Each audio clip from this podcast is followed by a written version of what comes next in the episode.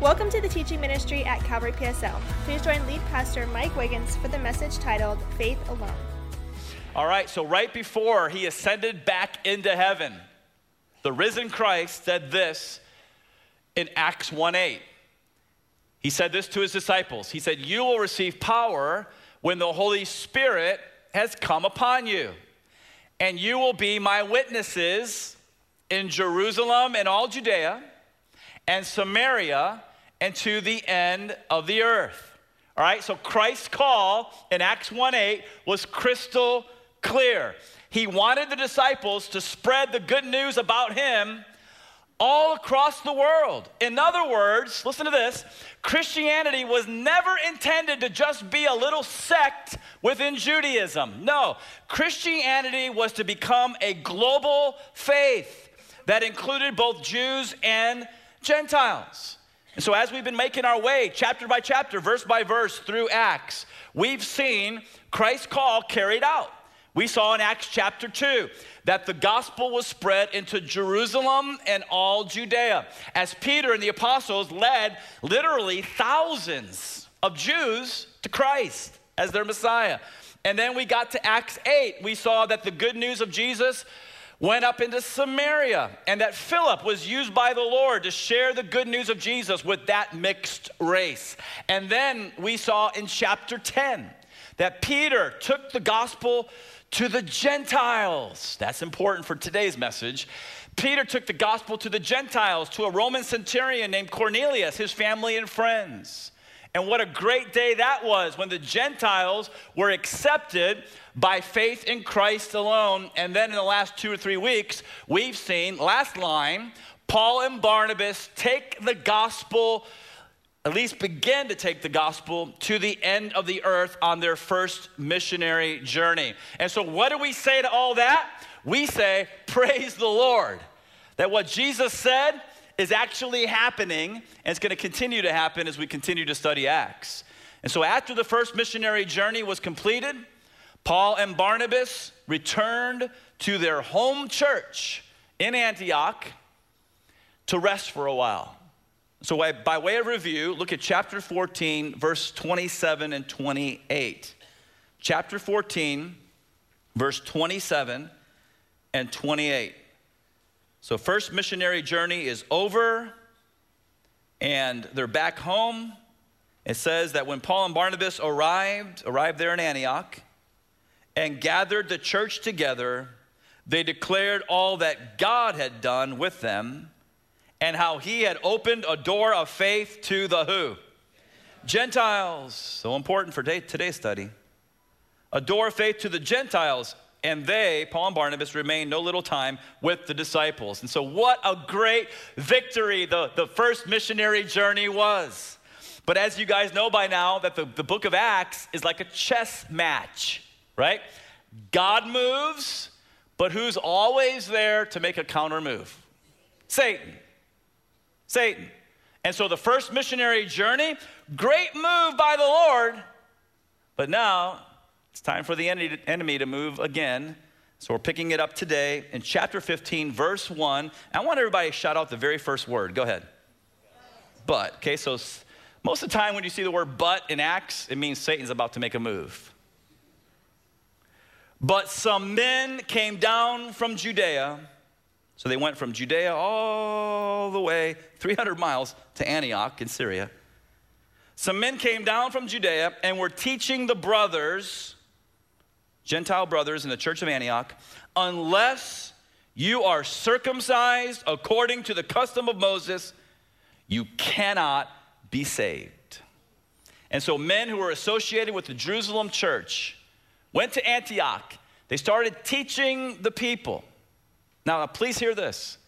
Even though these guys were, were associated with the Jerusalem church, they were not authorized by the Jerusalem church big difference in the two words associated with and authorized by. No, we're going to find out later in verse 24. James didn't send these guys from the Jerusalem church up to Antioch. Peter didn't send these guys, and John certainly did not send these guys. These guys in verse 1 teaching this heresy, that you got to be circumcised in order to be saved. These guys were, were not authorized by the Jerusalem church, they were doing their own thing. And that's dangerous. Ladies and gentlemen, beware of any guy who decides, I'm just going to start my own ministry apart from the local church.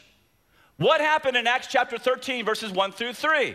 You have a healthy, vibrant local church. The elders and pastors are praying and fasting and worshiping, and the Holy Spirit says, Separate for me Saul and Barnabas for the work. And they prayed and laid hands, and the local church sent them out. And what was the result? Great blessing on the first missionary journey. But when a guy says, Oh, I, am just gonna you know, start my own thing, and does that outside the local church, be careful. Especially be careful when they're preaching false doctrine, like these guys in verse 1. And so when they arrived in Antioch, these guys in verse 1, they saw a church that was healthy and vibrant and growing, made up mostly of Gentiles. And they looked at all the Gentiles and they said, end of verse 1, hey, unless you're circumcised, guys, according to the custom of Moses, you cannot be saved. Now, as Ricky said to Lucy, I got a lot of splaining to do, okay? We're going to be in verse 1 for a while, and then the rest of the chapter will go fast, okay? But I got to lay the groundwork so you guys can understand what Acts 15 is all about. So, what is circumcision? You got to be circumcised to be saved. What is circumcision? We're all familiar with the surgical procedure, but for the Jews, it was so much more. It meant so much more. According to Strong's Concordance, circumcision, the word literally means to cut around. So, we all know it's the cutting of the foreskin, but but it's more for the Jew. Look at this. By this rite, a man was separated from the unclean world and dedicated to God.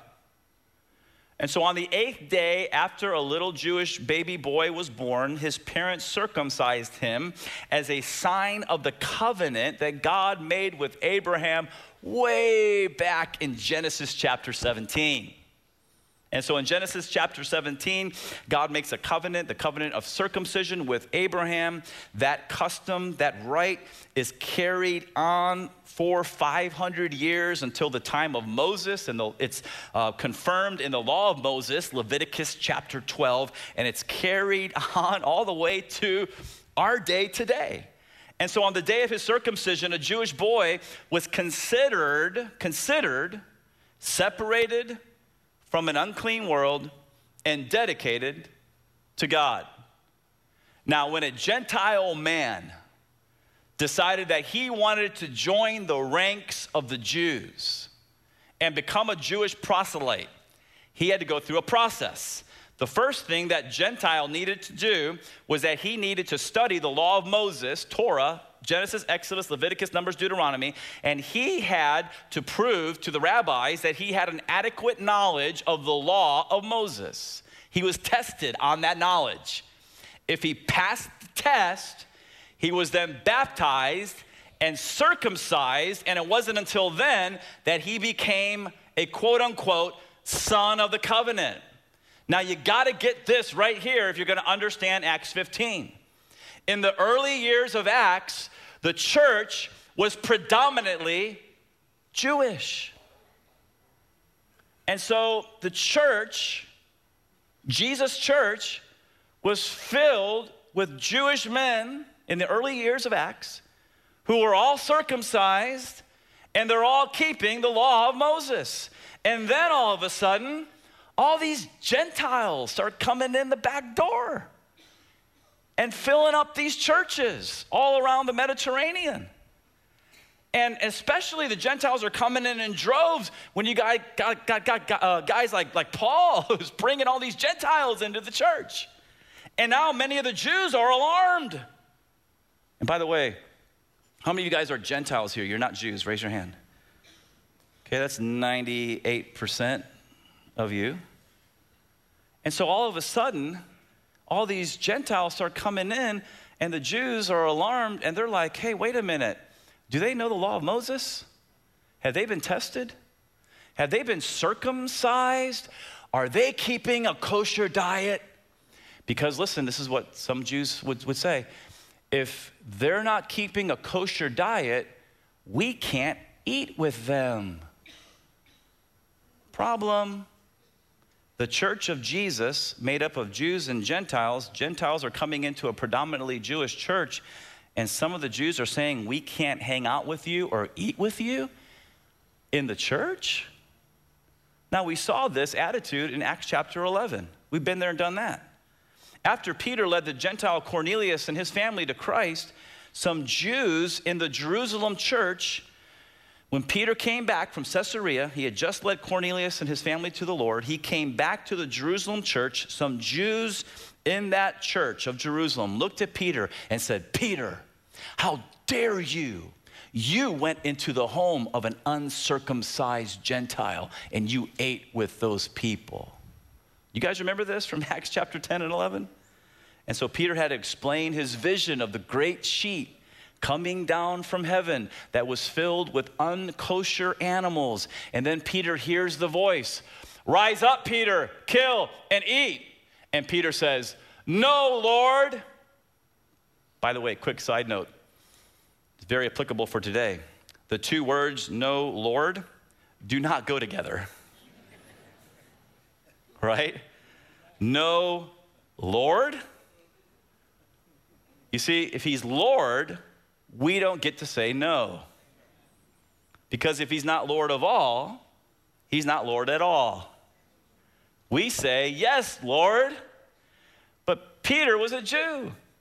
That's all he knew kosher diet. He had never eaten anything unkosher.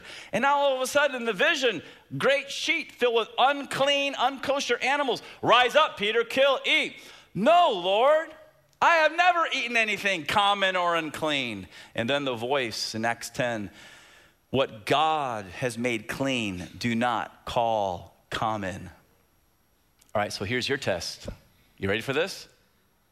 Who did the unkosher animals on the sheet represent? Gentiles, good job. Gentiles, who Christ was cleansing and bringing into the church. And so the Lord was saying to Peter, Peter, don't you ever call the Gentiles common or unclean because I'm cleansing the Gentiles. And so, even though God was so clear back in Acts chapter 10 that he was accepting the Gentiles based on faith alone, even though he was so clear in Acts chapter 10, we're still dealing with this problem in Acts chapter 15. And it's a problem now that the Jerusalem Council is going to have to take care of. Now, I'm a Bible teacher, I'm a pastor, I love Acts 15. It just does something inside of me to get me excited. I hope it excites you too. But, but here's the ramifications of the Jerusalem Council. If it were not for the Jerusalem Council, Christianity would have remained a little sect within Judaism.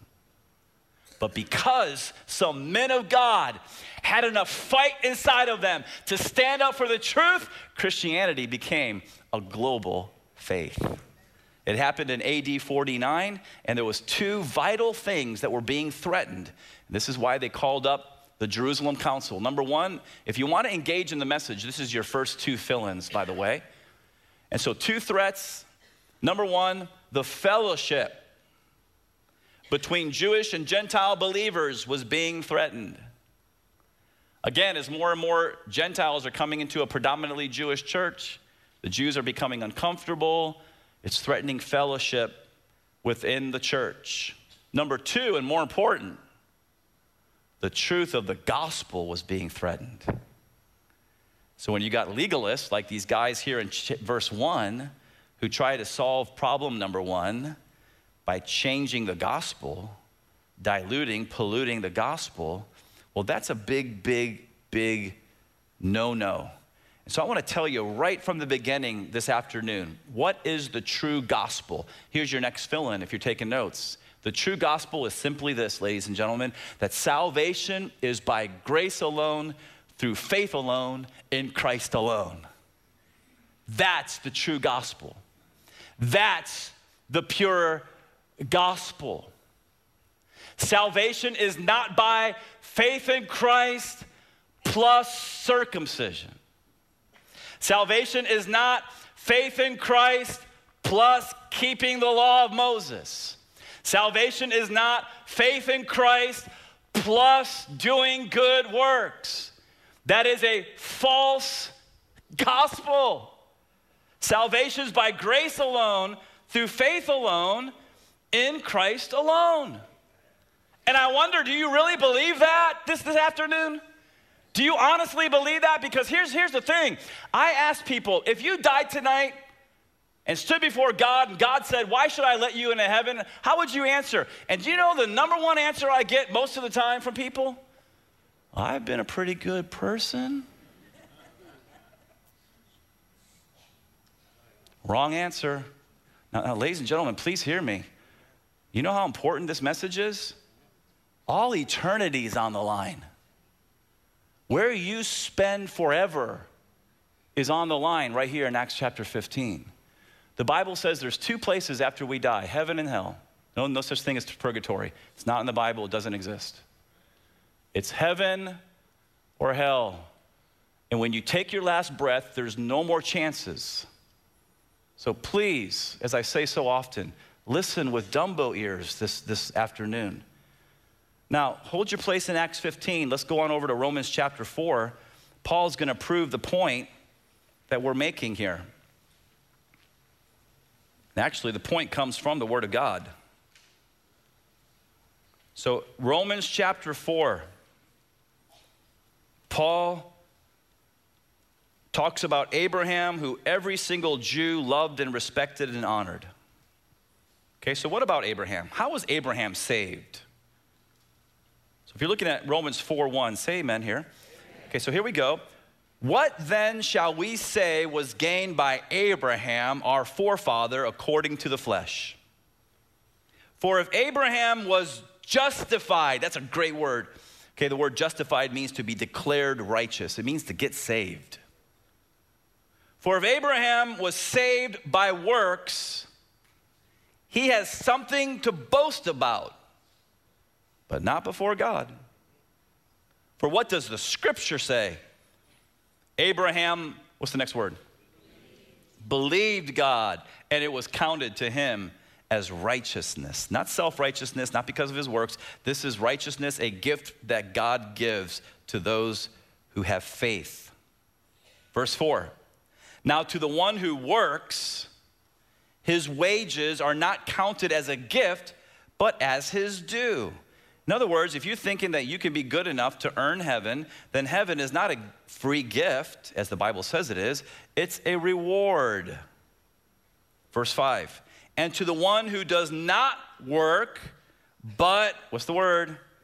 Believes in him who justifies the ungodly, his what is counted as righteousness? Faith. Faith alone. His faith is counted as righteousness. Just as David, another person the Jews loved and honored and respected. Just as David also speaks of the blessing of the one to whom God counts righteousness apart from works. Blessed are those whose lawless deeds are forgiven and those whose sins are covered. And blessed is the man against whom the Lord will not count his sin. And so, is this blessing, this forgiveness, this salvation, is this blessing then only for the circumcised? Here we go. We're talking about what we're talking about in Acts 15 here. Is this blessing, this blessing of forgiveness and salvation, only for the circumcised or also for the uncircumcised? For we say that faith was counted to Abraham as righteousness. How then was it counted to him? Was it before or after he had been circumcised? It was not after, but before he was circumcised. Now, everybody stop and look at me. So just take, take a break here for a second, okay? Paul is using Abraham as the example of how do you get saved. He's going all the way back to Genesis to illustrate his point. He says that in Genesis, listen to this, chapter 15, the Bible says that Abraham believed God and God counted it as righteousness. In other words, newsflash, Abraham got saved in Genesis 15. Then you make your way to Genesis 17, and Abraham gets circumcised. He's already saved by faith alone. And then later, he's circumcised as a confirmation of the righteousness that he already had by faith. And so look again at verse 10. How then was it, salvation, counted to him? Was it before or after he had been circumcised? So you tell me, was Abraham saved before or after he was circumcised? Before. Genesis 15 comes before Genesis 17. If that makes sense, please say amen. he says it was not after, but before he was circumcised. Verse 11, he received the sign of circumcision as a seal, a confirmation of the righteousness that he already had by faith while he was still uncircumcised. The purpose was to make him the father of all who work really hard. Is that what it says? The purpose was to make him the father of all who believe without being circumcised, so that righteousness would be counted to them, the Gentiles, as well. And so, turn back, please, to Acts 15. Even though Paul would write those words later, here's what you need to know that truth was burning, burning in Paul's heart while he was one of the teaching pastors in Antioch, years before he wrote Romans. And so, because of that, one day, we're now in Antioch. Paul and Barnabas go to church. As they're walking into the church where they're pastors, they stop and they get a bulletin from the greeter at the door. And they look at the bulletin, all the activities, and they say, Oh, a new class is being offered. The title of the class, hey, Barnabas, look at this. The title of the class is How to Be Saved. And then it says, We want to welcome our special guest speakers all the way from the Church of Jerusalem hey, Barney, you want to check this out? Yeah, let's go. So Paul and Barnabas go and they sit down in this class, and the guys from verse one are the teachers. And the guys in verse one, they stand up and they say to all the Gentiles, Unless you're circumcised according to the custom of Moses, you cannot be saved. And let me tell you something, I know Paul. And when Paul heard that, his head exploded all over the classroom. He is ticked off. If you doubt what I'm saying right now, later on this week, read Galatians. He is hot. He is angry. Why? You say, Pastor, why don't people just chill out about religion? No, no, no. Here's why. Because in Jude, verse 3, it says that we must contend for the faith that has been once and for all given to the saints by the apostles. There's some things worth fighting for. And what I'm talking about today is worth fighting for. And Paul is so angry, so he raises his hand and he says, Teacher, hold on a minute. That's wrong. Calls the guy out. Look at verse 2. And after Paul and Barnabas had no small dissension and debate with them, Paul and Barnabas and some of the others who uh, were appointed to go up to Jerusalem to the apostles and the elders about this question. And so this was such a consequential matter. The other pastors in Antioch are like, okay, Paul, Barnabas, here's what you're gonna do. We want you to go down to the, the quote unquote mother church in Jerusalem, and we want you to talk to James and Peter, and we want you to get this issue settled once and for all. So they pack up their donkeys, they head south. Look at verse 3. So, being sent on their way by the church, they passed through both Phoenicia and Samaria, describing in detail the conversion of the who? Gentiles, and brought great joy to all the brothers. Lots of Jewish brothers are so happy about this. Not all of them, but some. Verse 4 But when they, came, uh, when they came to Jerusalem, they were welcomed by the church and the apostles and the elders and they declared all that God had done with them. All right, so let's take a look at our map to get our geographical bearings.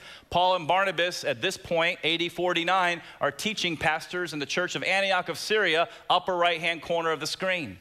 They have a big dispute with the legalists in verse 1. They're sent to Jerusalem to get the matter settled. So they head south. They go all the way along the Mediterranean coast through Phoenicia, through Samaria, and they are uh, on their way 300 miles plus.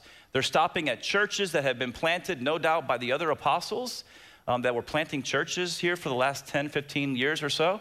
And so they're sharing with these other churches, Jewish people um, primarily, hey, the Gentiles are getting saved. First missionary journey has been awesome. Everybody's filled with joy. They finally make it down to Jerusalem, the quote unquote mother church, and they share the same thing. And everybody's happy, everybody's filled with joy, but it's not going to last very long.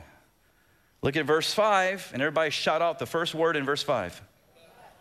Okay, so what does that mean? Satan's about to move. Can, can everybody look at me real quick? Did you know that the Christian life is a struggle? we just, you know, instead of being in denial and thinking the Christian life is supposed to be sunshine and, and rainbows, we should just come to reality and accept the fact that while we're on this earth 70, 80, 90 plus years, it's going to be a struggle. So, Lord, you never promised, you know, to keep me from the storm. You promised to be with me in the storm. You promised to be with me in the fight. So, hey, I'm going to put on my, my headgear and I'm going to go to, go to battle. That's the Christian life.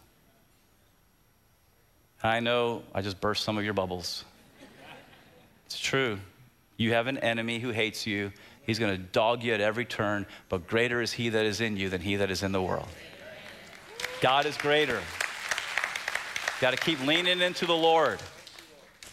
And so, what happens here is that verse 5 it says, But some believers who belong to the party of the who? Pharisees. You say, how did they get in the church? Well, the same way Paul did. Paul was a Pharisee. He accepted Jesus as his Messiah. So apparently, some of these guys in Jerusalem accepted Jesus as their Messiah and they came into the church of Jerusalem. But their doctrine was wrong. It says that they rose up and they said, Paul, Barnabas, it's necessary to circumcise the Gentiles in order um, and, and order them to keep the law of Moses. And some people beat up James, the lead pastor, and they say, How could he let these people into his church? Well, you, you guys know, how large was the Jerusalem church by this time? Thousands and thousands of people. And so don't blame one guy because there's some guys who come in the back door and start a small group that's not authorized by the church. And by the way, um, we have small groups here and we have small groups that are authorized by the church, that means that they come under the leadership of Pastor Mike Lawrence, so that Pastor Mike Lawrence is pouring into the small group leaders and checking the doctrine to make sure everything's cool. But there are groups that pop, pop up that we really have no responsibility for. And so just know that and just, you know, always, always, always be careful. And so it says now in verse 6 that the, and that, by, by the way, the Jerusalem Council has begun. The apostles and the elders in Jerusalem were gathered together to consider the matter. And after there had been much debate, who stands up? Shout out his name. Peter, Peter praise God for Peter, right? I, I love Peter. Peter stood up and said to them, Brothers, you know that in the early days God made a choice among you that by my mouth the Gentiles should hear the word of the gospel and believe. And God, who knows the heart, bore witness to them, Cornelius and his family, by giving them the Holy Spirit just as he did to us. Guys, we got the Holy Spirit in Acts 2. The Gentiles got the Holy Spirit in Acts 10. Verse 9, and he, God, made no distinction between us Jews and them Gentiles, having cleansed their hearts by what? What's the word? Faith. Faith, Faith alone. Verse 10, now therefore, why? Why are you putting God to the test by placing a yoke on the neck of the disciples that neither our fathers nor we have been able to bear? 613 laws in the law of Moses. So many of them are part of the ceremonial law. He's like, stop. All the commentaries, what the rabbis say about the ceremonial law, stop. Verse 11, but we believe that we will be saved through the Grace. Everybody, please say grace. grace. That's it. The grace of the Lord Jesus, just as they will.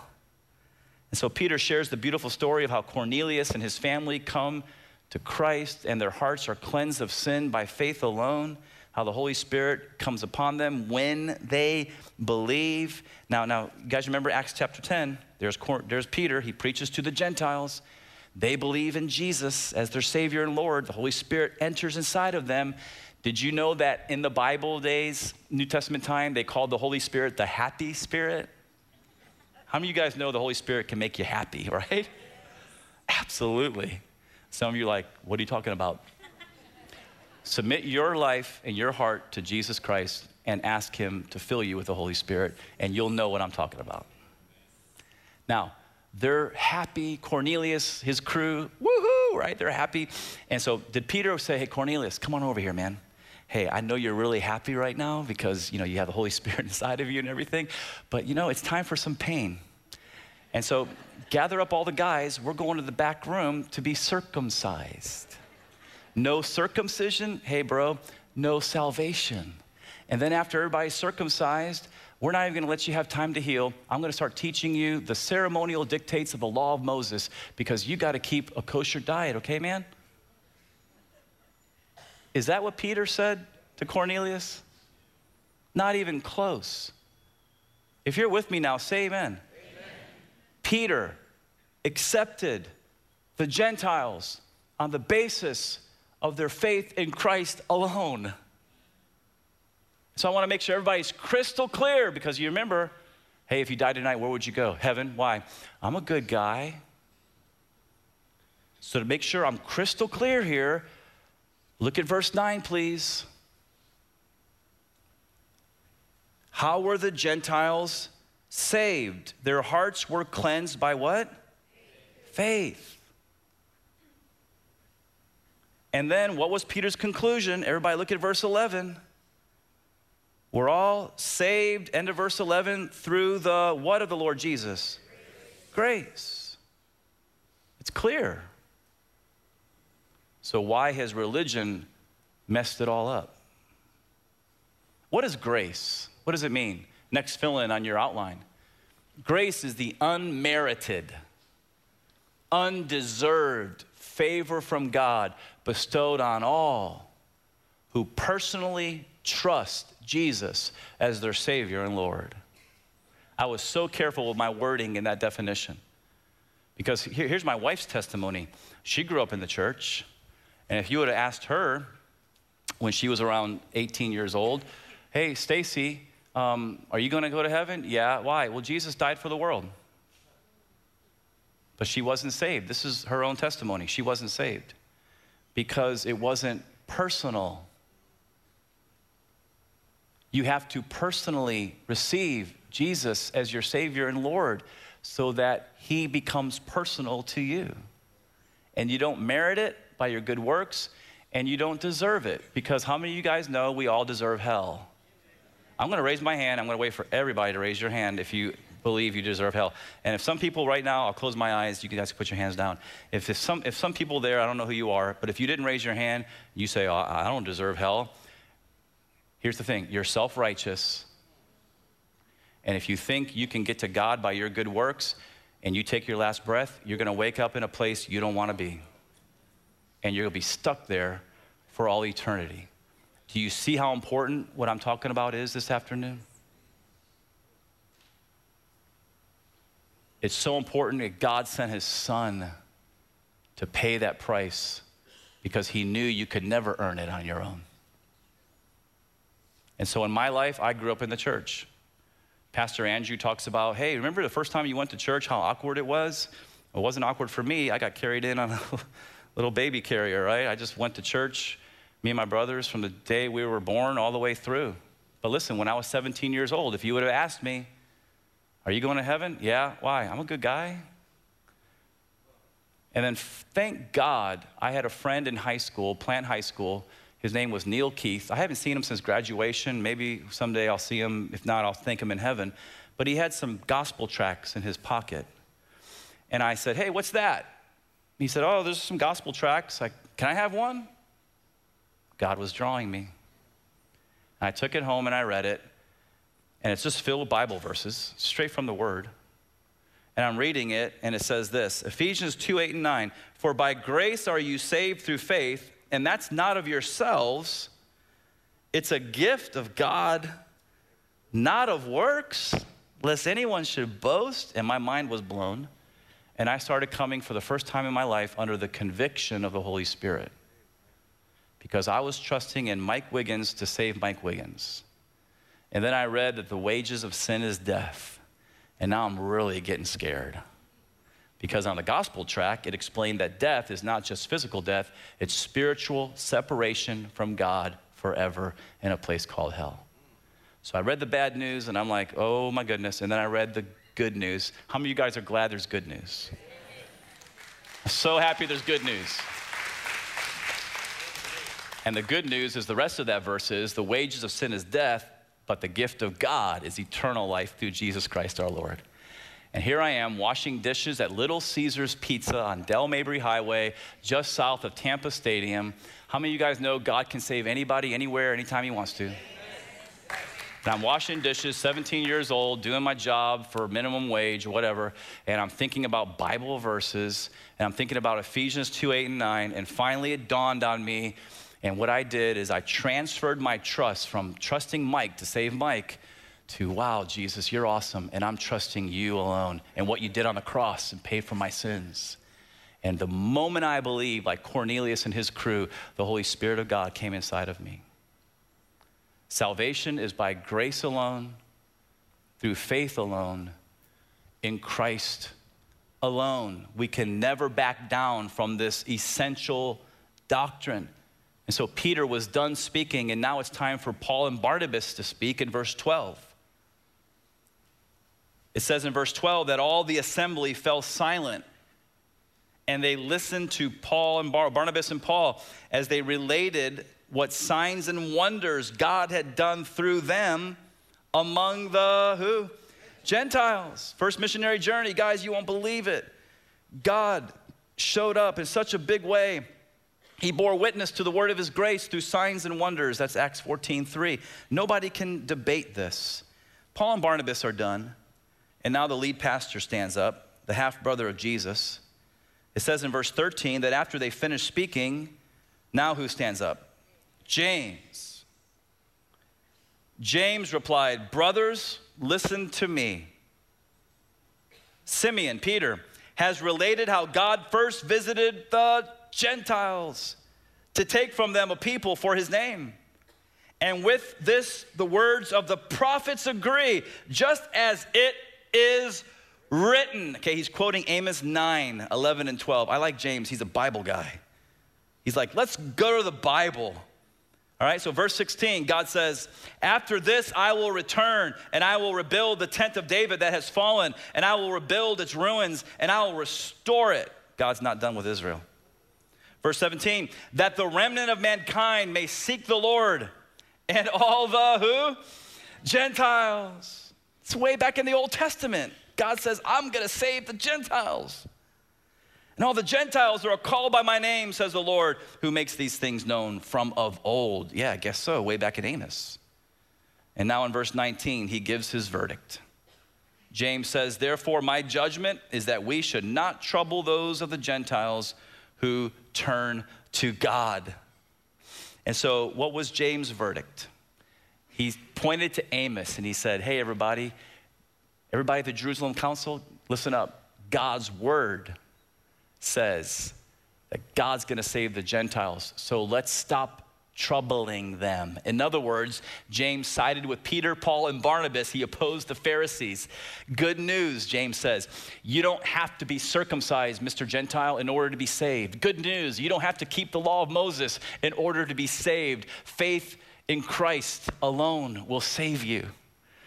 And so James is done talking and it's done. The Jerusalem Council is, is winding down. And so the threat concerning the, the purity and the truth of the gospel that's been dealt with by Peter and Paul and Barnabas and James. They dealt with it. They stood up. They stood for the true gospel. But now there's another matter that's got to be settled, and that's the matter of fellowship in the churches. And so, everybody, look at me.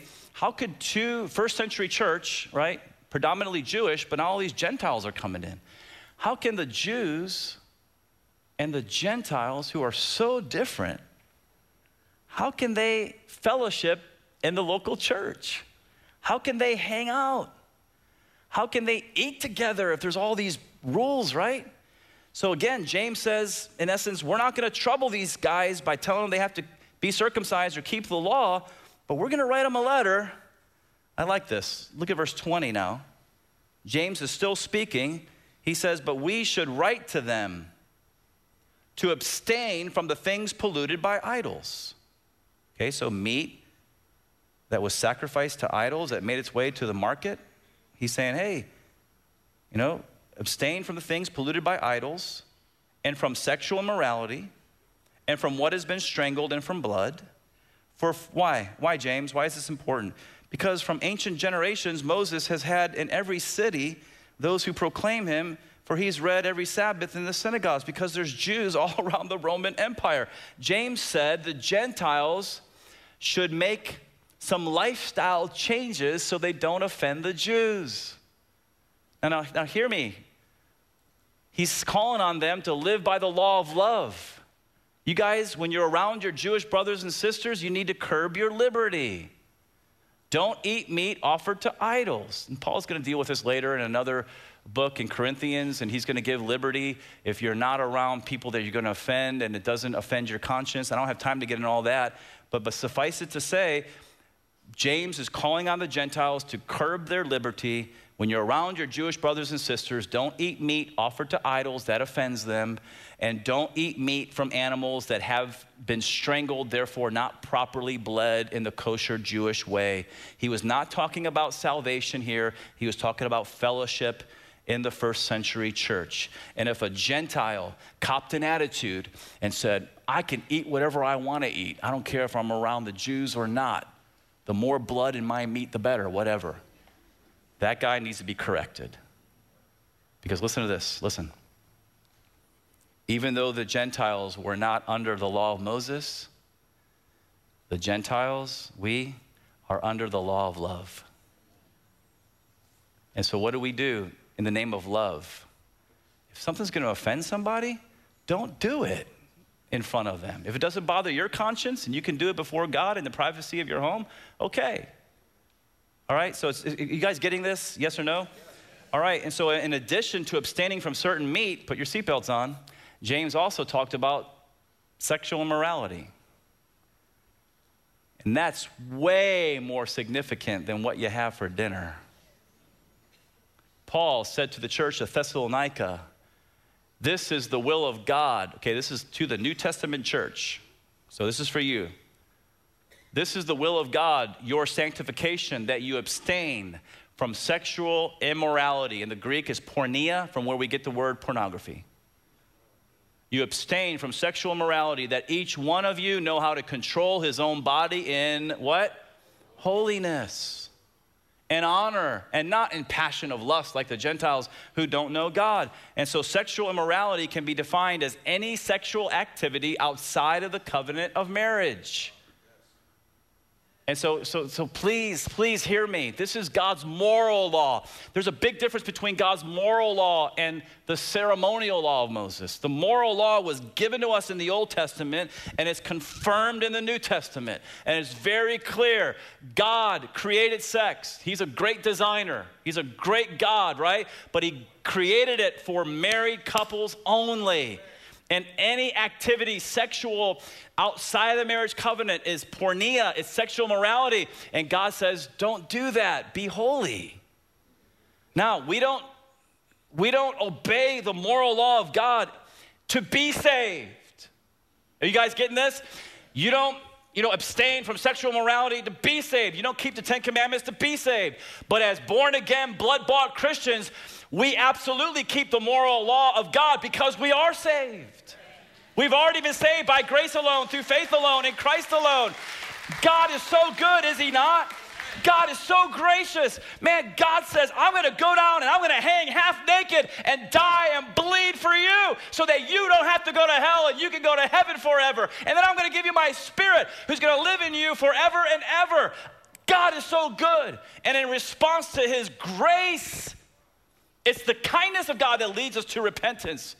And so, in response to his grace and love, we say, There's no way I'm gonna dishonor my wife either internally or externally. Uh, there's no way I'm gonna even start to go down that road. There's no way I'm gonna give into this at all. The Christian life's a struggle, it's not easy, it's a fight. But when the Holy Spirit of God lives inside of you, He'll help you be victorious, and we can be a holy people. We can be a holy people. So please don't put your wall up and say, I'll sleep with whoever I want to sleep with. You are treading on scary ground. And so now in verse 22, we're going to read all the way down to verse 31 because this is just the letter of what we just taught.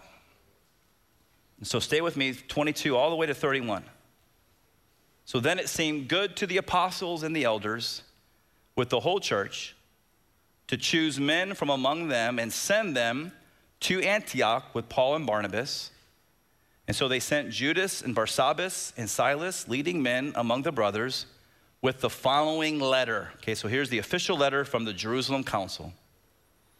The brothers, both the apostles and the elders, to the brothers who are of the Gentiles in Antioch, in Syria and Cilicia, greetings.